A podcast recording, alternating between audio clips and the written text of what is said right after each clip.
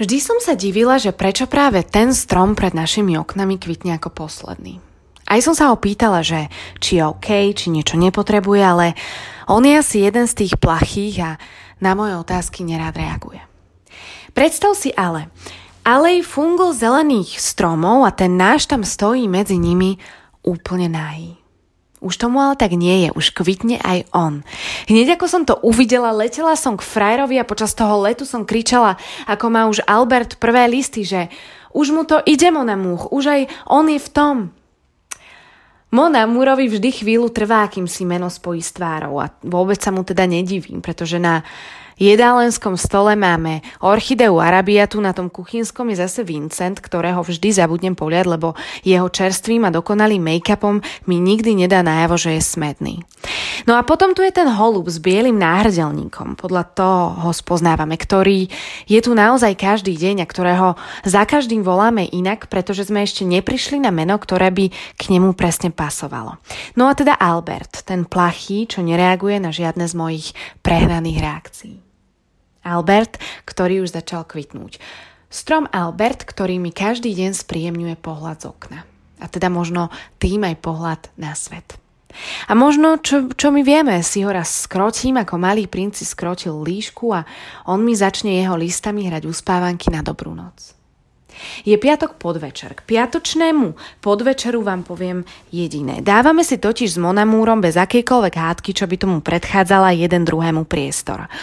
Už po obede vždy pripravím pre nás dvoch buritá, ktoré dám potom do chladničky, aby sme sa ničím nemuseli ani zavazovať, ani otravovať.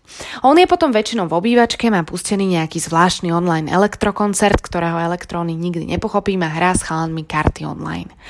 No a ja som zasa tu, v tejto mini izbe, kde sušíme prádlo alebo tu vítame hostí, teda väčšinou rodinných príslušníkov, ktorí nás prídu pozrieť a prinesú nám v prípade mojej milovanej mamy 5 alebo 500 metrových klobás, ktoré sa potom nikam nezmestia.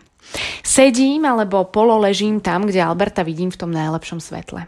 A ja si pustím hudbu a buď facetimujem alebo hľadám pekné obrázky a reči, ktorými by som sa mohla inšpirovať. Alebo tá inšpirácia príde sama a ja si ju potom napíšem do Moleskinu. Vety si potom vyfarbujem, kreslím okolo nich srdiečka a necítim sa ako dospelá, čo mi veľmi pomáha na relaxáciu. Kým som začala bývať s Arabiatou a Vincentom, žila som sama. V Peťke pri Panteóne. Nádherná štvrť. V riešne dráhom rozpadávajúcom sa byte, kde stále niečo tieklo. Nemala som telku a internet išiel dosť pomaly, teda podľa mňa vôbec nešiel, tak som teda po večerov vytrhávala strany z časopisov a lepila si ich na steny. Keby som mala chudné negatívne reči, začala by som vám teraz tvrdiť, ako zle mi v porovnaní s tým, kde som teraz a teraz nemyslím tým štvrť ani nezatekajúci byt bolo. Ale je piatok večera, hlavne v piatky sa tešíme, už len tak automaticky sa tešíme, pretože nás tu už od škôlky učili, že na víkendy sa tešíš a na tie týždne zase až tak nie. Takže nie, nebolo mi zle. Bolo mi jednoducho mm, inak. Myslím si totiž, že obdobia si nezaslúžia nazývať sa zlými. Aj tie iné majú totiž svoje čaro. Väčšinou nás niečo naučia, otvoria nám oči, dajú nám facku, ktorá je konec koncov najlepším spôsobom prebudenia sa z akéhokoľvek šoku. To som teda aspoň niekde počula. Pozrite sa aj Albert napríklad, určite to, že nekvitne, neberie ako zlé obdobie v svojom živote. Podľa mňa má, že kvitnúce obdobie a potom má to iné. Nekvitnúce. Raz je ti dobre a raz je ti inak. A práve tým, že ti je inak, si môžeš ten moment alebo obdobie pomenovať ako len ty chceš. Slovami, čo existujú alebo nie. Môžeš mu dať zvláštne, originálne farby, môžeš mu zaspievať improvizovaný song, môžeš si ho zabaliť do zlata alebo ho nechať len tak sa opalovať, aj keď vonku vôbec nesvieti slnko. Môžeš si povedať, že toto moje inak bude plné čarov a bude také nezabudnutelne iné. Vedela si inak, že zase inak, inak, inak, že surfery prirovnávajú ich životné obdobia k vlnám? Vlna ťa totižto raz nadnesie, raz ponorí, raz len tak pohľadí, raz ťa prinúti napiť sa slanej vody, ale každá z nich sa vždy najskôr objaví, potom sa niečo takéto stane a potom sa odplaví.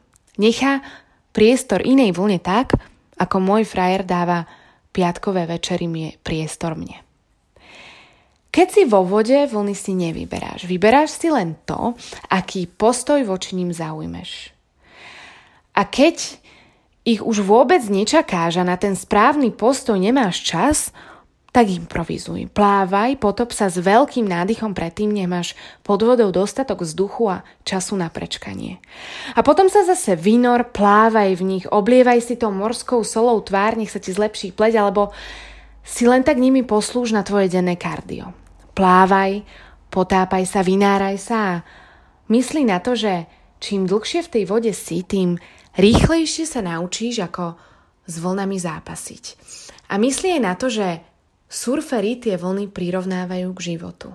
A na budúce, keď budeš niekde ďaleko na bielej pláži, si budeš môcť s tými surfermi aj podať ruku, pretože takisto ako oni vnímajú vlny, takisto ty vnímaš život.